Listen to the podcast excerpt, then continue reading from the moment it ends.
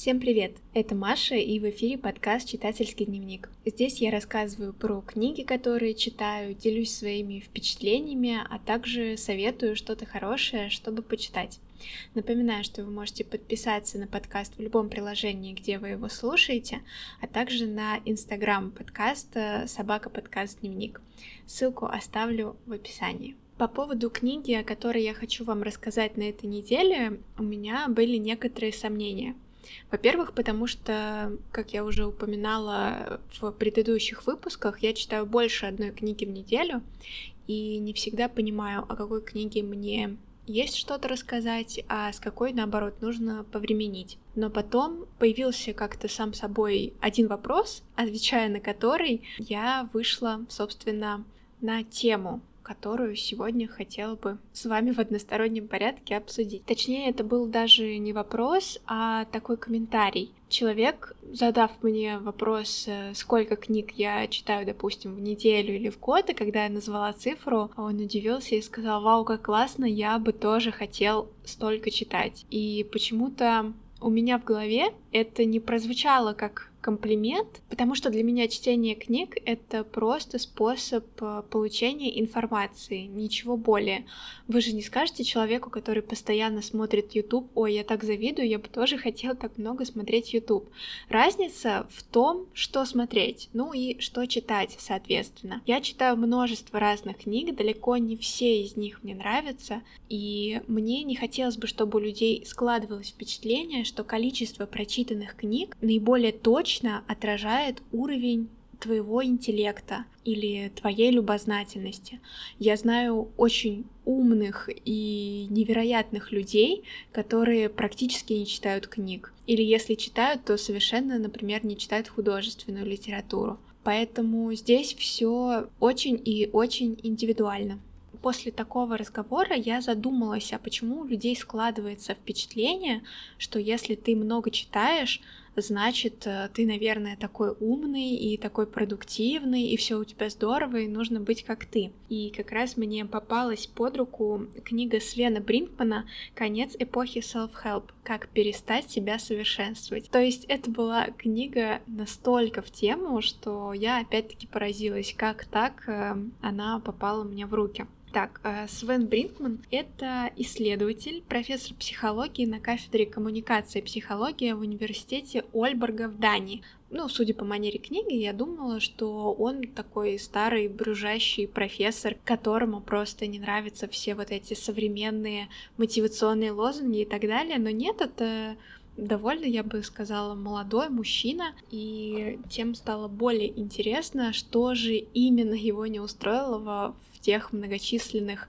self-help книгах, э, которые он, так скажем, отвергает. Но на самом деле Бринкман отвергает не только книги, а еще многочисленные мотивационные видео, такого же вида тренинги и так далее и тому подобное. Все это он называет психологическим фастфудом. Наверное, это самое точное определение из тех, которые я слышала о тренингах из разряда «успешный успех», так сложилось, что читая эту книгу, я даже сделала небольшой конспект. Ну, как небольшой? Он может быть небольшой для меня, но здесь э, на самом деле я довольно много из него выписала каких-то мыслей и идей, несмотря на то, что я не со всеми из них согласна. Свен Бринкман берет э, идеи не только из своей головы, и в основном значительная часть его книги — это переработанная и подогнанная, так скажем, под нашу современность философия древнегреческих и древнеримских стоиков. Одним из самых известных стоиков, наверное, был Марк Аврелий. У него есть тоже несколько сочинений, в том числе есть такая книга Марка Аврелия, называется она «К самому себе», которую автор советует прочитать.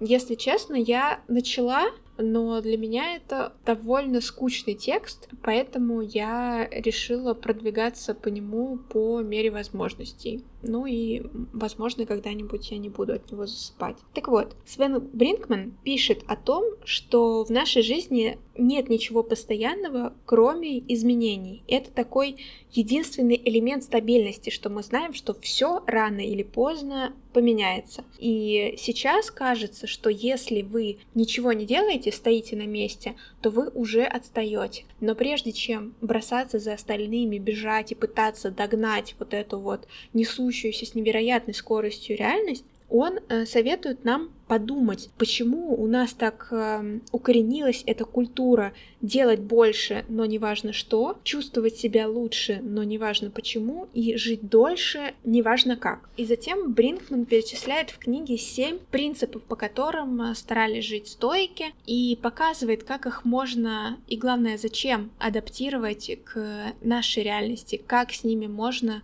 жить сейчас.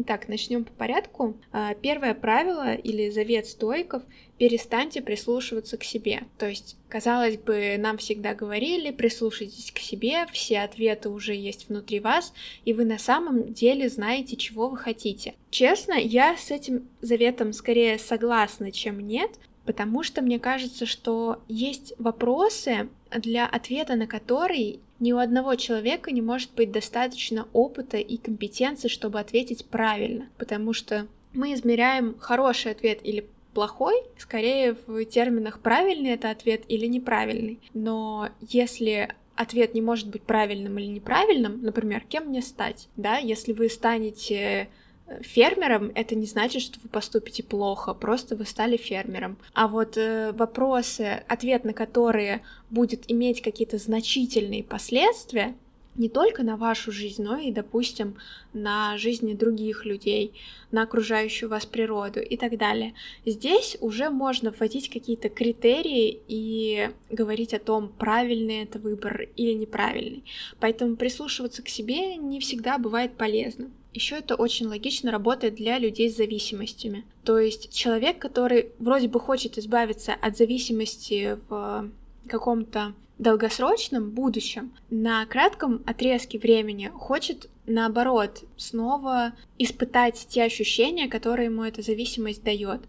И так как человек э, скорее выберет то, что ему хочется в краткосрочной перспективе, он, получается, принесет самому себе вред, несмотря на то, что как бы ему все равно хочется от зависимости избавиться. Поэтому Стойки говорят, что иногда даже стоит делать то, чего вам делать не хочется. Это закалит вас для будущих неудач, во-первых, а во-вторых, вы будете больше ценить то, что имеете. Второй завет стойков — сконцентрироваться на негативе. Вот тоже, если вы сейчас это слушаете и у вас немножко закатываются глаза, я вас очень понимаю, потому что нам всегда говорят, что фиксироваться нужно на позитиве, на том, что все хорошо, все преодолимо и так далее. Но здесь может возникнуть э, своеобразная слепота. Когда вы считаете, что все хорошо и фиксируетесь только на позитиве, вы не видите реальную ситуацию и не можете разобраться с ней и решить ее. То есть вы либо постоянно будете откладывать ее в сторону и прокрастинировать, а, либо вам придется обращаться к кому-то за советом, а обратиться вы не можете, потому что как? У вас же все хорошо, все же здорово, все же позитивно. Поэтому брюзжать иногда полезно. Плюс, э, если вы, допустим, жалуетесь на какую-то ситуацию знакомому, а он говорит, я тебя понимаю, и начинает жаловаться в ответ, и это создает у вас э, определенное чувство солидарности, что, кстати, редко бывает плохо. Третий принцип, по которому живут стойки, это научиться говорить «нет».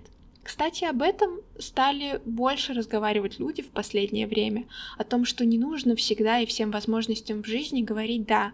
И я лично знаю тех людей, которые соглашались на очень много вещей одновременно и потом выгорали, потому что не могли закончить все.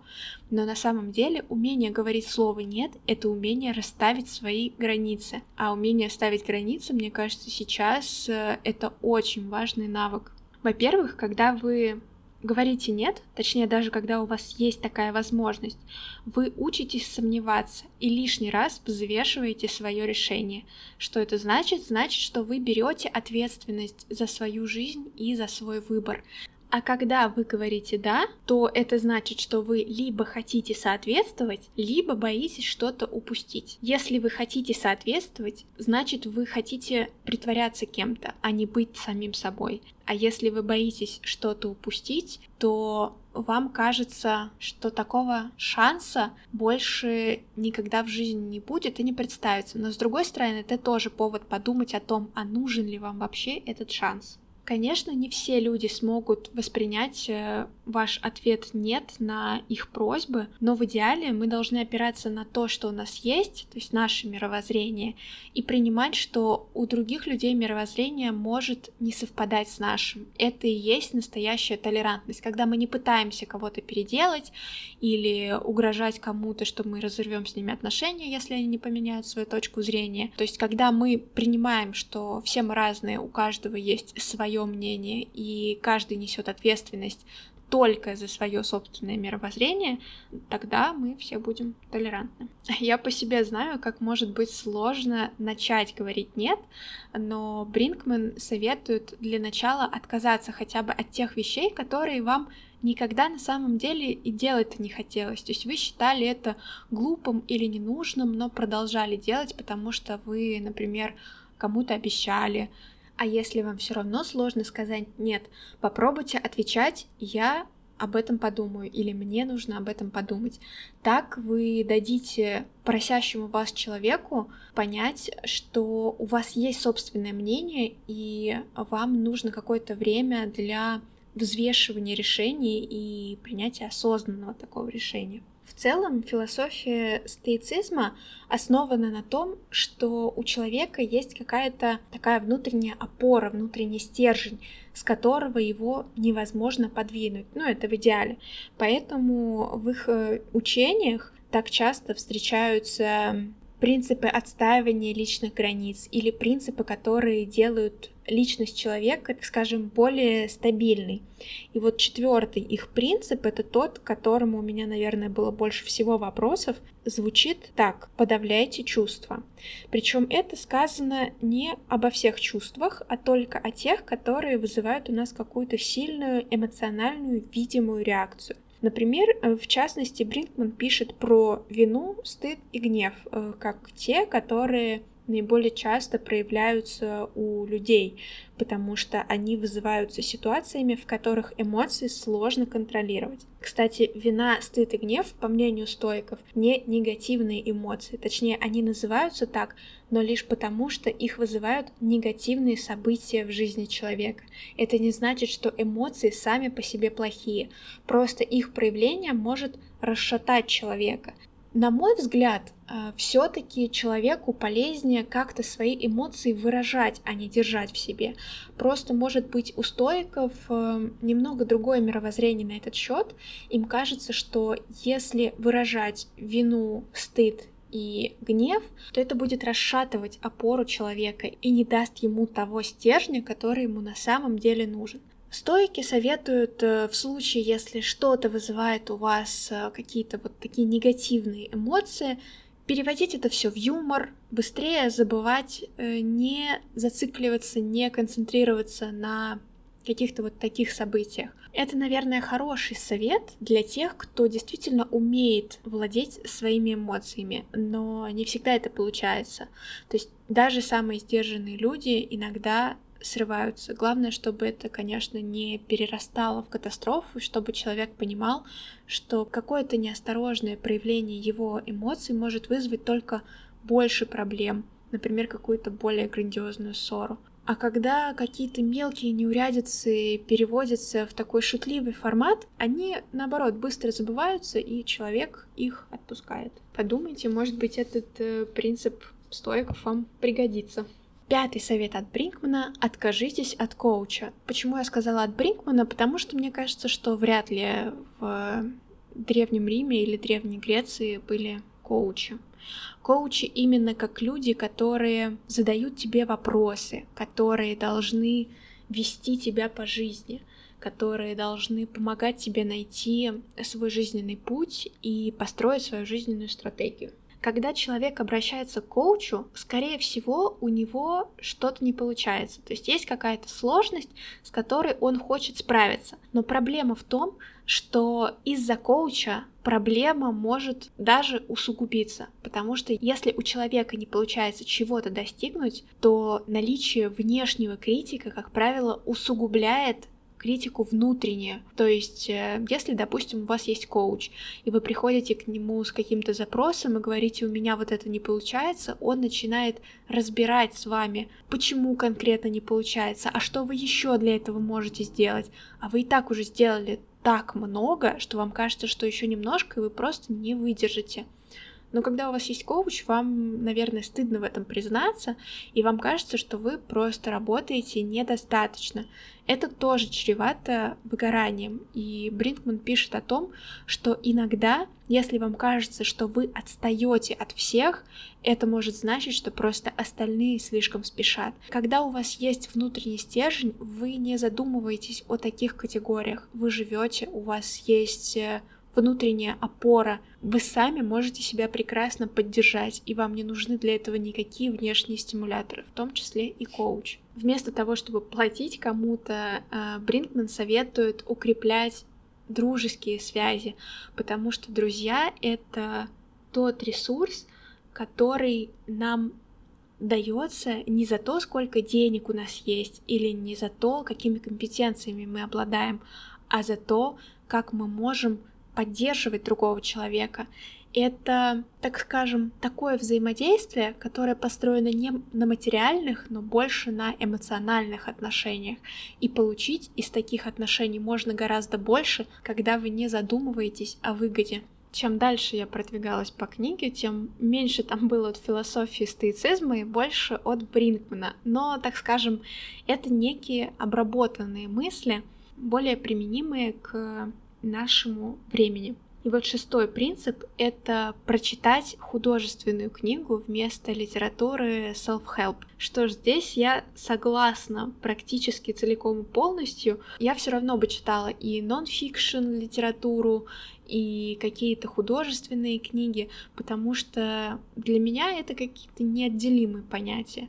И я бы не стала читать что-то по указке. Я хочу читать то, что мне хочется. И иногда это действительно какая-то self-help книга, а иногда какой-нибудь э, такой значительный, здоровенный роман. Бринкман пишет, что литература по самопомощи на самом деле является практически наркотиком, потому что стоит вам прочитать одну книгу по какому-нибудь осознанному питанию или про то, как вставать в 5 часов утра и все успевать, то вам тут же хочется больше.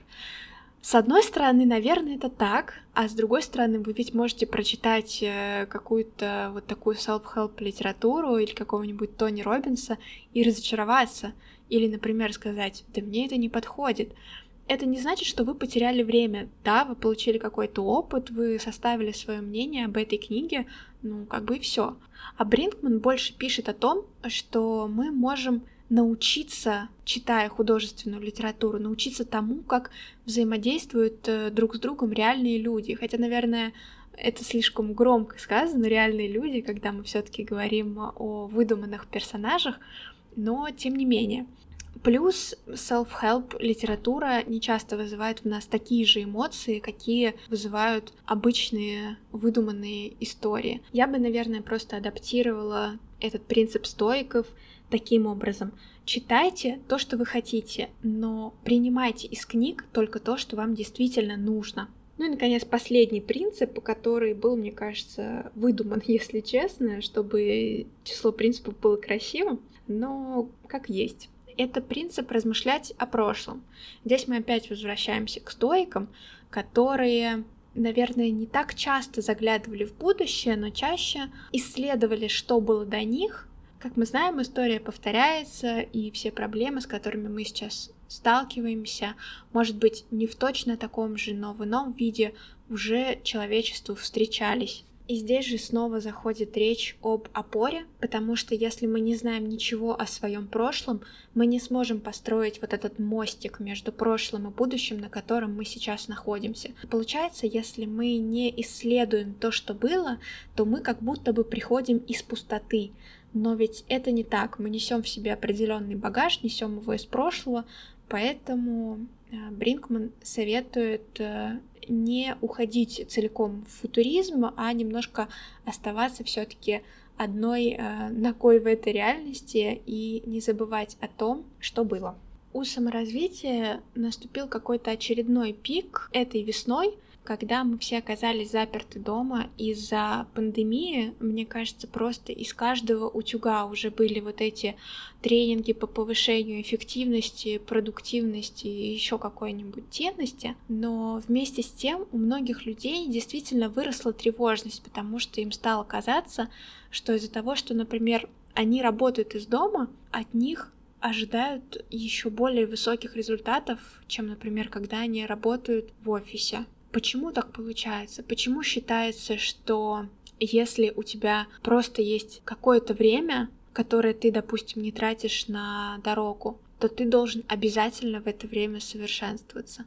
Почему считается, что когда ты едешь в метро, ты должен обязательно слушать подкаст по саморазвитию и читать какую-нибудь книжку про успешный успех? Почему люди так боятся, что если они не будут читать, например, 100 книг в год, то они безнадежно отстанут от жизни, и с ними никто не захочет общаться. Это ведь не так. Не обязательно быть самым продуктивным, не обязательно все свое свободное время проводить как-то супер полезно. Делайте то, что вам нравится, делайте то, чего вам комфортно. И, собственно, все. Об этом стойки и говорили, что сомнение — это одна из самых великих добродетелей, потому что все, что к вам приходит, вы ставите под вопрос. А это действительно то, чем я хочу заниматься? А я действительно хочу догонять остальных? Или мне просто кажется, что я отстаю от них? Плюс стойки множество раз упоминают о том, что ничто не вечно. И когда мы помним о том, что рано или поздно мы лишимся, например, своих знаний или вещей, которые у нас есть, или от нас уйдут люди, которых мы считаем очень важными. Это заставляет нас больше ценить настоящий момент. Подумайте, хотите ли вы сегодня почитать какую-нибудь книжку по тайм-менеджменту, или вы хотите провести время со своим ребенком. Один из стойков, его имя было Эпиктет, был достаточно известным рабом, которому повезло, его обучили чтению и письму, и вот он был, кажется, одним из э, родоначальников стоицизма, и он писал, что использовать разум — это уметь отличать то, что ты можешь контролировать, и то, что не можешь. Мы не можем взять на себя ответственность за то, что происходит вокруг. Уж тем более мы не можем быть ответственны за других людей, которые решили, что им обязательно нужно быть успешными успехами. Но мы можем контролировать свое отношение к этому, мы можем быть более спокойными, и тогда у нас появится внутренняя опора, и мы будем жить больше в гармонии с собой и со своими убеждениями. Мне кажется, если бы все так жили, и все бы принимали, что убеждения других людей могут не совпадать с их собственными, было бы прекрасно. В общем, вот такая очередная не self-help, но, по-моему, все таки немножко по саморазвитию книга попалась мне на этой неделе. Мне было очень интересно ее читать. Прочитала буквально залпом. Сразу же стала задавать себе множество вопросов. Немного глубже задумалась о жизни, наверное, чем обычно. Но в конце концов, ни в одной книге не будет написано, как вам жить от начала и до конца. Поэтому все-таки мой совет остается прежним. Читайте то, что вам действительно откликается. Я постараюсь рассказывать для вас про, конечно, самые интересные книжки, но все же не забывайте, что это самые интересные книжки по моему мнению. Но все же я буду рада, если этот выпуск вам понравился. Спасибо, что дослушали до конца. Услышимся ровно через неделю, а пока я пойду еще подумаю и, наверное, почитаю роман. Всем пока!